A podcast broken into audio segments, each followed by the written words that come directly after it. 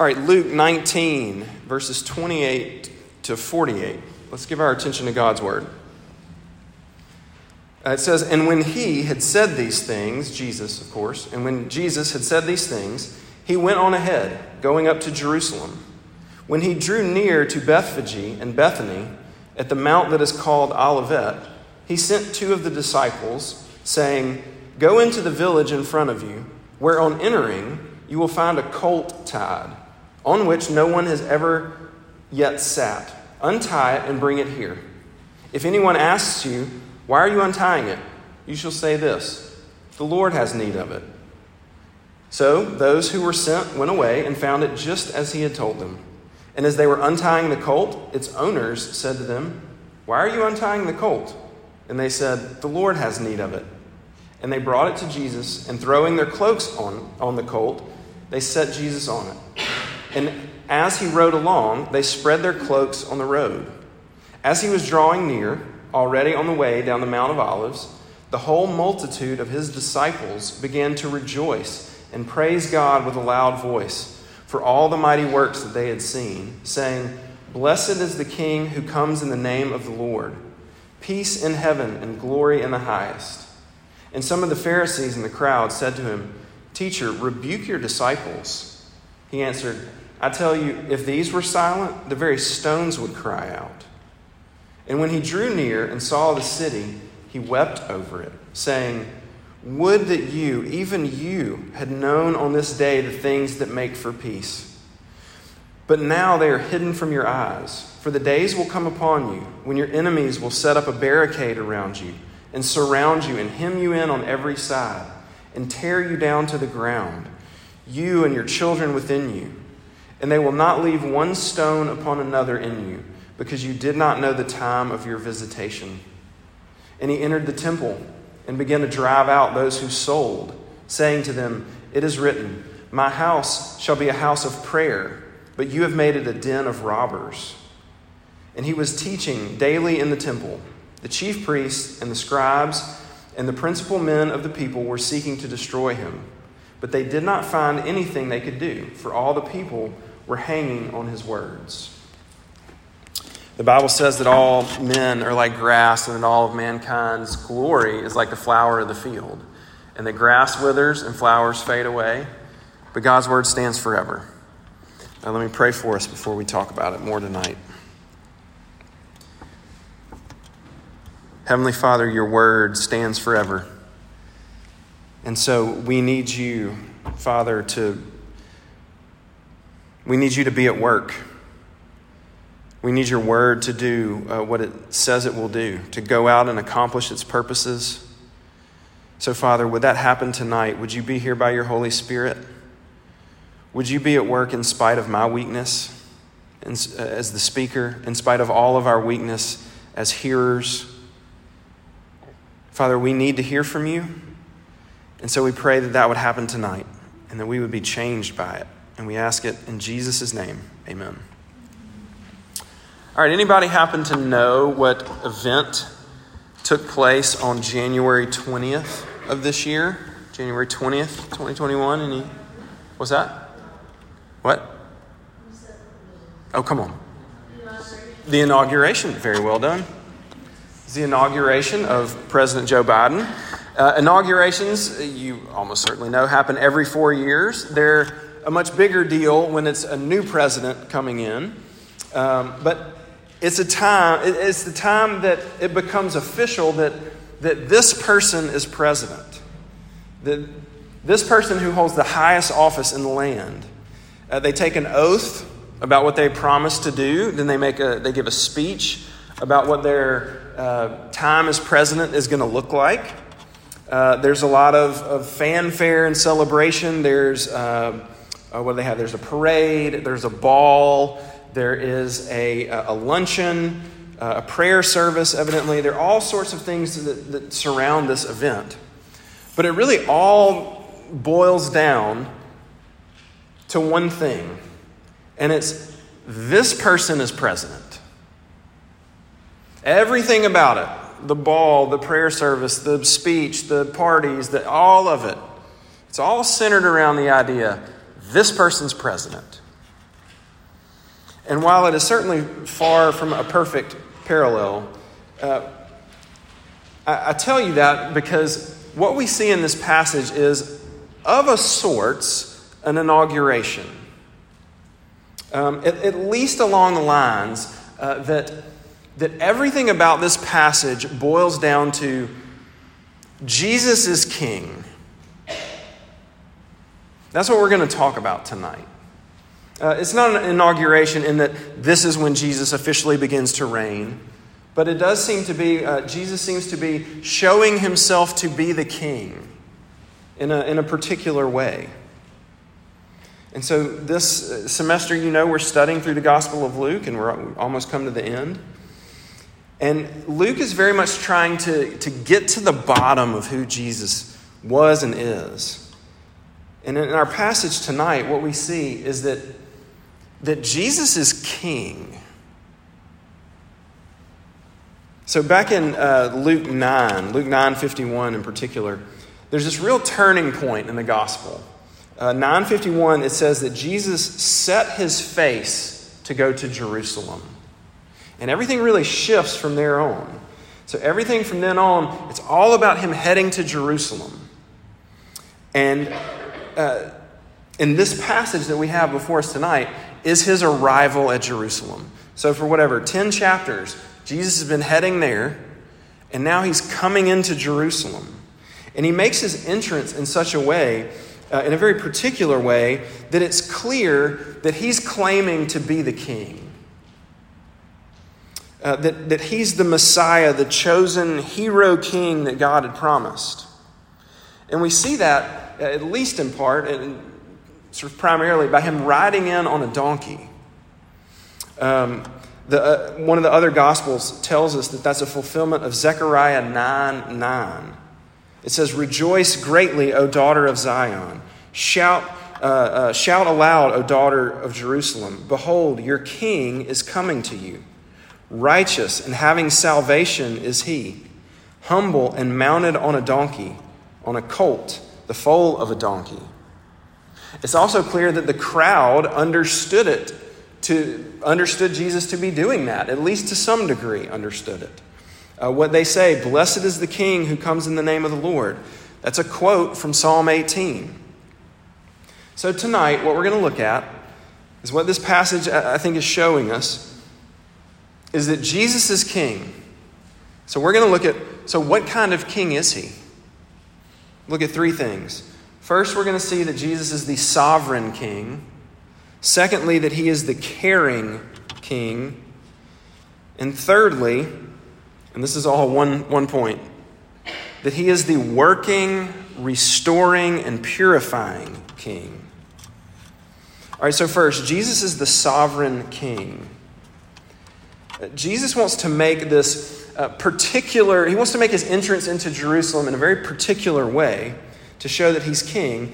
And the text really goes out of its way to show us the details of how this comes about.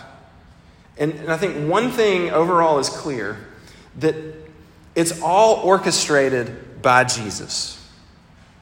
That he's in charge of all of these details coming together. And it's not just that he's in charge, it's his agenda, he's setting the agenda. It's way bigger than that. Look at the end of verse 29. Jesus sends two disciples, and he tells them to go into this specific village, and that there's going to be a colt tied up there, a certain place. And if anybody asks them, untie it, bring it here. If anybody asks you about it, just say, "The Lord has need of it." And sure enough, they go and find everything just like Jesus said it would be. And as they're untying the colt, the owners of the colt ask, "What are you doing that for?" And they say, "The Lord has need of it." And that was good with them. And everything about it went just like Jesus had said it would. But I want you to think about that for a minute. Can you imagine being one of those two disciples as you're heading, walk into this little village? I mean, certainly you had to be a little nervous about this, at least. Like, all right, I mean, because we haven't come from this village, or are we really going to find a colt tied up there? And if we do, if we don't, what do we do? But even if we do, are we just going to untie it and take it? Like, what if somebody finds us? Are they going to beat us up? Are we going to get arrested? What? And so maybe you're just hoping, like, all right, look, we'll do it. Maybe nobody will see. If they see, maybe nobody will really pay any attention to us. And sure enough, you know, they hear, "Hey, what are you doing?" And you, I mean, you have to know in that moment, it's like, oh man, because I'm about to say, God needs it, and they do. They say, "What are you doing?" It says, "The Lord needs it." And they're like, all right, yeah. I mean, can you imagine that? Like, that just doesn't, you know, on the face of it, make a whole lot of sense. Imagine if somebody came into your house or your dorm room and was, you know, reaching onto your desk and picking up your keys. And you said, hey, why are you picking up my keys? And they said, well, you know, so-and-so needs your car. Or even if they said, well, the Lord needs it. Like, no, that's not going to work. No, you can't do that, right? But it does. It all goes exactly like Jesus told them that it would. So how could Jesus do that? And I think what we've said, I think what it's showing us is that Jesus really is the king over everything. That he is sovereign over absolutely everything that is. That he's the owner of everything. It really is all his. We're getting a glimpse into the reality that Jesus is the king of everything. You know, it makes me think of that, the story, I think it's in Mark, or at least in Mark, where the disciples are on the boat with Jesus, he's asleep, and that just crazy storm comes up. And the disciples are just terrified of this storm. Guys that grew up on the sea, terrified of this storm. This is the biggest thing that they've seen, scared of it. Jesus wakes up and says, stop. And it stops. And the text says that they go from thinking, like, we're scared of that storm to, oh my goodness, who is this guy? The scariest thing we've ever seen just answered to this guy. He's the king. There's nobody else like him. All right, so what does that mean for us? Look, I want to do a couple of very broad applications. We're going big and deep, but really quick. So first, I think it means that we really are forced to respond to the fact that Jesus is king. It means you kind of just have to do something with that. And so what do you do with that? That Jesus claims to be, and I would argue from the Bible, proves himself to be king over everything. Well, if he's king over everything, that would include you and me. So where do you stand with that? Yeah, I think it's worth asking the question, who or what has ultimate authority in your life? Who gets the say-so over you? Because Jesus claims authority over it. Who gets the final word over over what you do with your time, over what you do with your money, over your sexuality, over fill in the blank? The Bible says that Jesus is the ultimate king. And so it sort of forces us into the question, you either need to acknowledge it or disregard it, but you have to do something with it. So what do you do with it? All right, the second sort of road I want to go down is this. If, and since Jesus really is the sovereign king, if he's sovereign over everything, then that has to inform how we understand what happens to us and around us. If Jesus really is sovereign over everything, if he really is in control, then that means that things don't just happen. And now look, I get it. That probably brings up a ton of questions and maybe a lot of problems with you. And I get that. That's okay. I'd love to talk about that sometime. But I think it helps us in particular to begin to understand things like our suffering and the tragedy that we experience, the difficulties, the difficult things of life. I think it at least helps us to begin to have some perspective on it. That if and since God really is sovereign over everything, the things that happen to us don't just happen by fate. They're not just, they don't happen by the whims of the universe or because of the will of other people even. That they are actually overseen and under the direction of the king. And now look, again, I know that some of you might be thinking, well, I've had some bad stuff happen to me. And I get that. And a couple things. One, the Bible's very clear that God is never the author of sin. He doesn't cause people to sin. But even when bad things happen to us, I think this actually even helps us to understand it. At least to have some perspective on it. Would you rather have it be that it's just that it has no meaning whatsoever? It just happened by fate, whatever. Or that it actually was somehow carefully overseen and orchestrated by the king.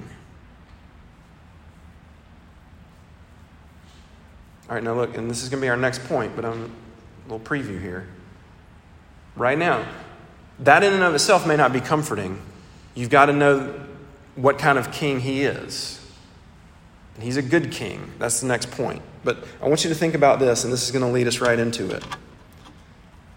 Jesus, what I think we're seeing in this text is that Jesus orchestrated everything about this, right? Well, if he's orchestrating everything, right, it was no accident. Well, what's about to happen? He's orchestrating what's about to happen, which is he's about to be falsely accused, arrested, put through a mock trial, and then abused, beaten, tortured, and killed. It's absolutely awful what he's orchestrated. And, right? It's absolutely beautiful what he's orchestrated. Because that very thing, and we're going to talk about this in a minute, it's the worst thing that's ever happened in this world, and it is the greatest thing that's ever happened in this world. And Jesus was sovereign over it. All right, but secondly, we've got to see that Jesus is the caring, the compassionate king. Because like we just said, the fact that he's sovereign in and of itself, that may not be that comforting. But if it's coupled with the character of the king that we see here, then it really is. Look at verse 41.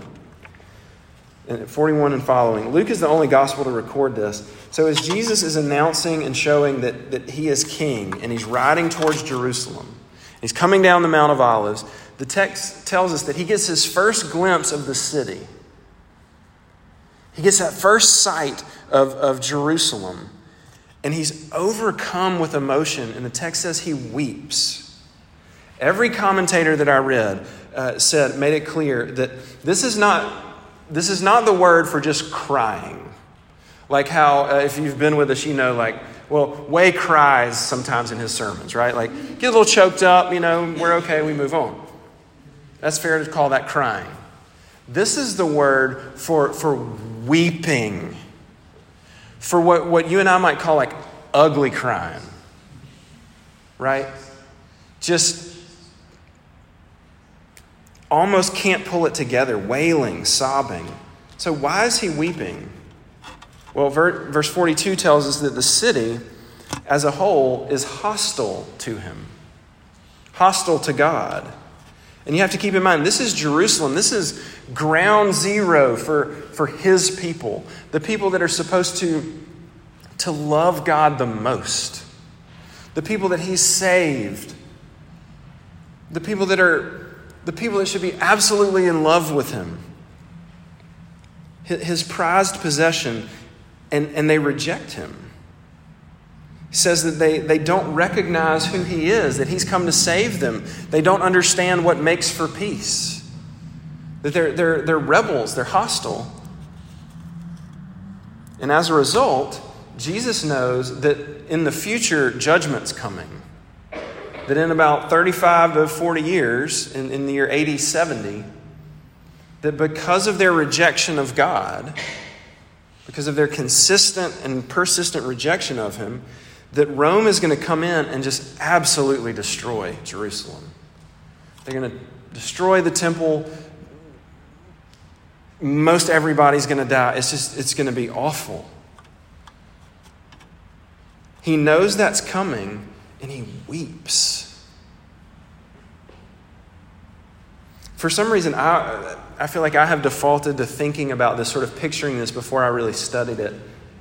And if I'd thought about it for half a second, I get this is a bad picture, but I'm going to guess you're kind of like me maybe, that I kind of pictured this as Jesus almost saying, like in this,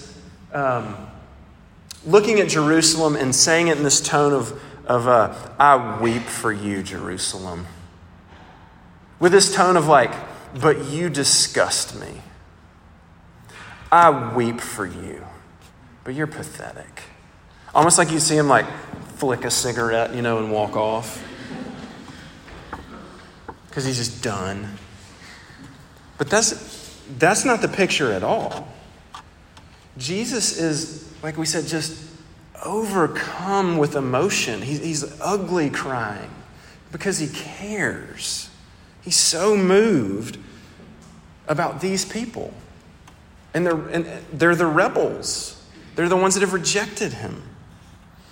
Our family has been watching in the last while a show called Lone Star Law. Anybody seen that one? Lone Star Law. It's basically, if you remember the show Cops, where they just follow police officers around. It's like Cops for Texas game wardens. Now, it might sound terrible. It's actually a really good show.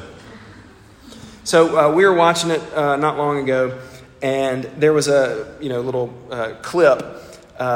One of the game warden goes up and checks these two fishermen. That's what they do, check for fishing licenses and that sort of stuff. Says, hey, let me see your fishing licenses. They say, oh, well, we don't have them. And so the game warden says, well, that's actually up to a $400 ticket. But you know what? Here's what I'm going to do. If you promise to go right now, if you'll go and buy a fishing license for $11 for a one-day fishing license, I'll let you go. If you promise to go do that and do it, hey, awesome. And so what do you think they said? Like, yeah, oh, great, thanks. Well, yeah, absolutely. So lets them off the hook, goes and buys, sends them off. Sorry? Okay. Off the hook, unintentional pun. Fair enough. So they agree. All right, so 2 hours later, she's driving around, game warden. She's driving around, and she says, wait, I think those are the same two people. Pulls over and says, hey, how's it going?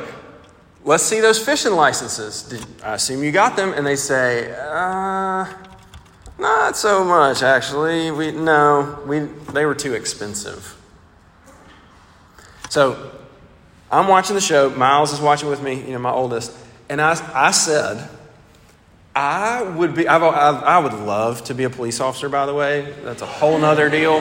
But look, I said, I would be so mad, right? I mean, wouldn't you? Like you could have written them up, but you say, you know what? Hey, I'm letting you go. Go buy a fishing license. And they don't do it. I would have been so mad, and I would have written every ticket I could think of and would have been totally glad about it because you're a moron.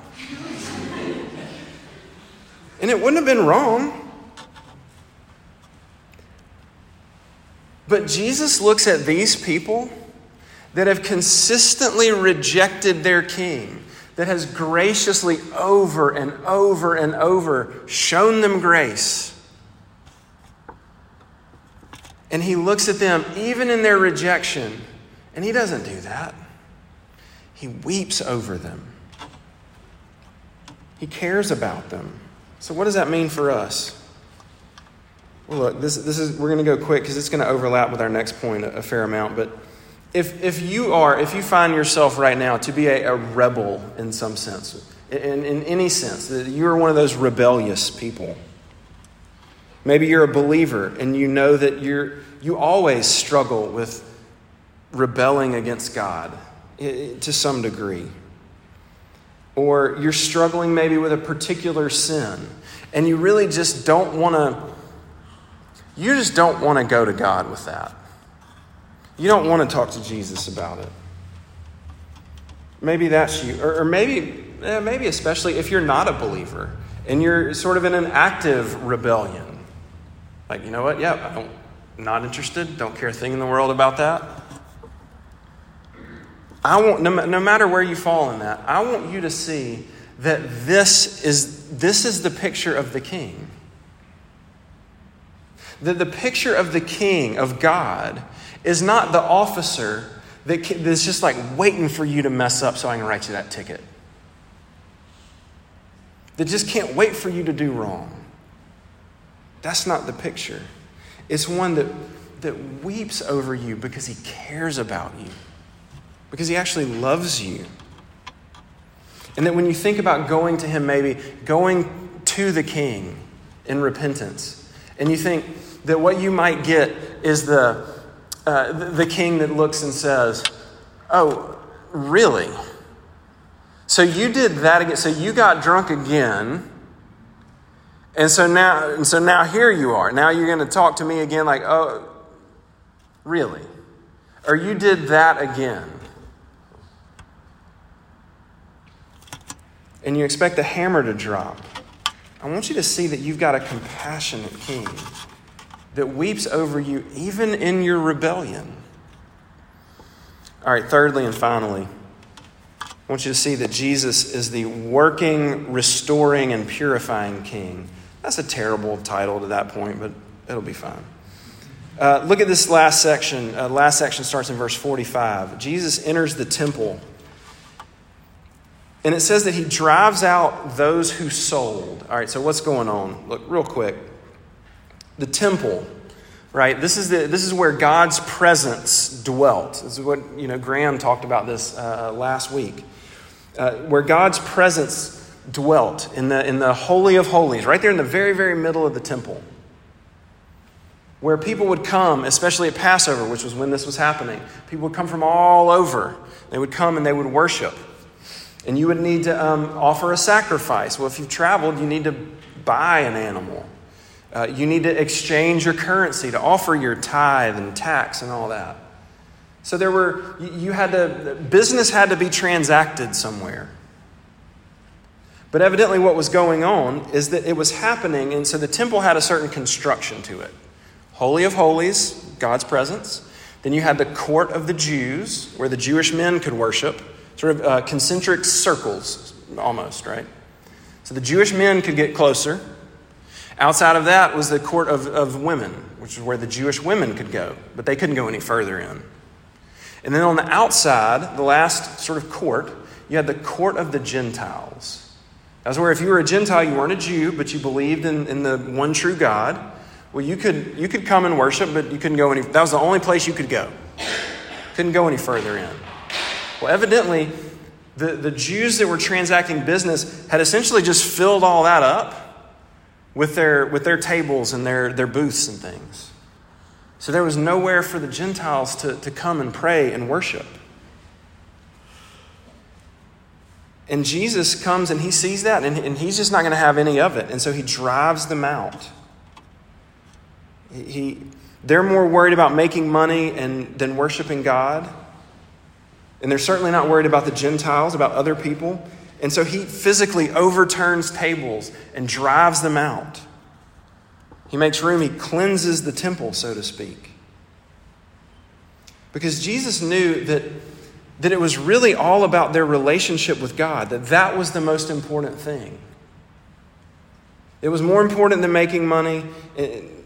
So Jesus wasn't being a jerk. He wasn't flying off the handle.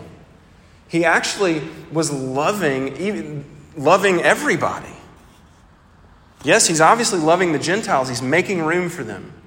He's also loving those Jewish people.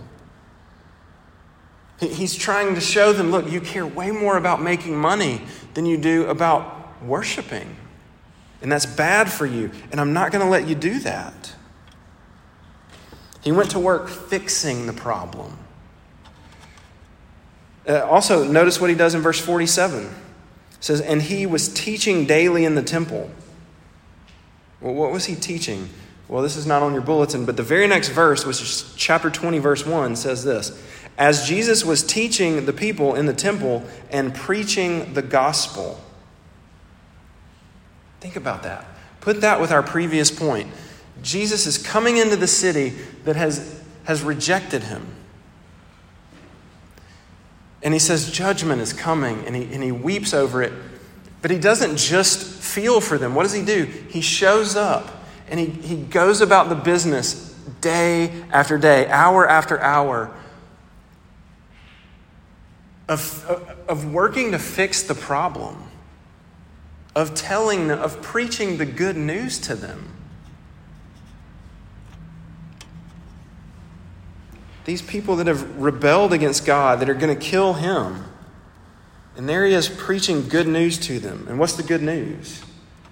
Well, he's telling them all about how they can come to God and be saved. Telling about their need and how salvation was in him and his work. This salvation really is for the rebellious. It's for the people that have rejected him. And that it's actually not about your work, about, what you do and, do this, don't do this. It's all about what I've come to do. About what God has done for you. And look, we're going to end with this. It's the same good news that you and I need. The good news that there is a king. And it's Jesus. That he's in charge of absolutely everything. That he's compassionate. That he's caring. That he loves you. And he loves you so much that he would give himself up for you. Because think about what's going to happen. Like we said earlier, Jesus orchestrated all this. And he orchestrates that he's going to go, he's going to take our sin on himself. He's going to go to the cross. And how's he going to die? What's it going to say over his head? King. And it's obviously supposed to be mocking him. This pathetic figure. And over his head it says, this is the King of the Jews. He's got a, robe or had a robe on his back, a crown, right? Put a crown on him, a crown of thorns. They were mocking him. Oh, you're the king, the great king.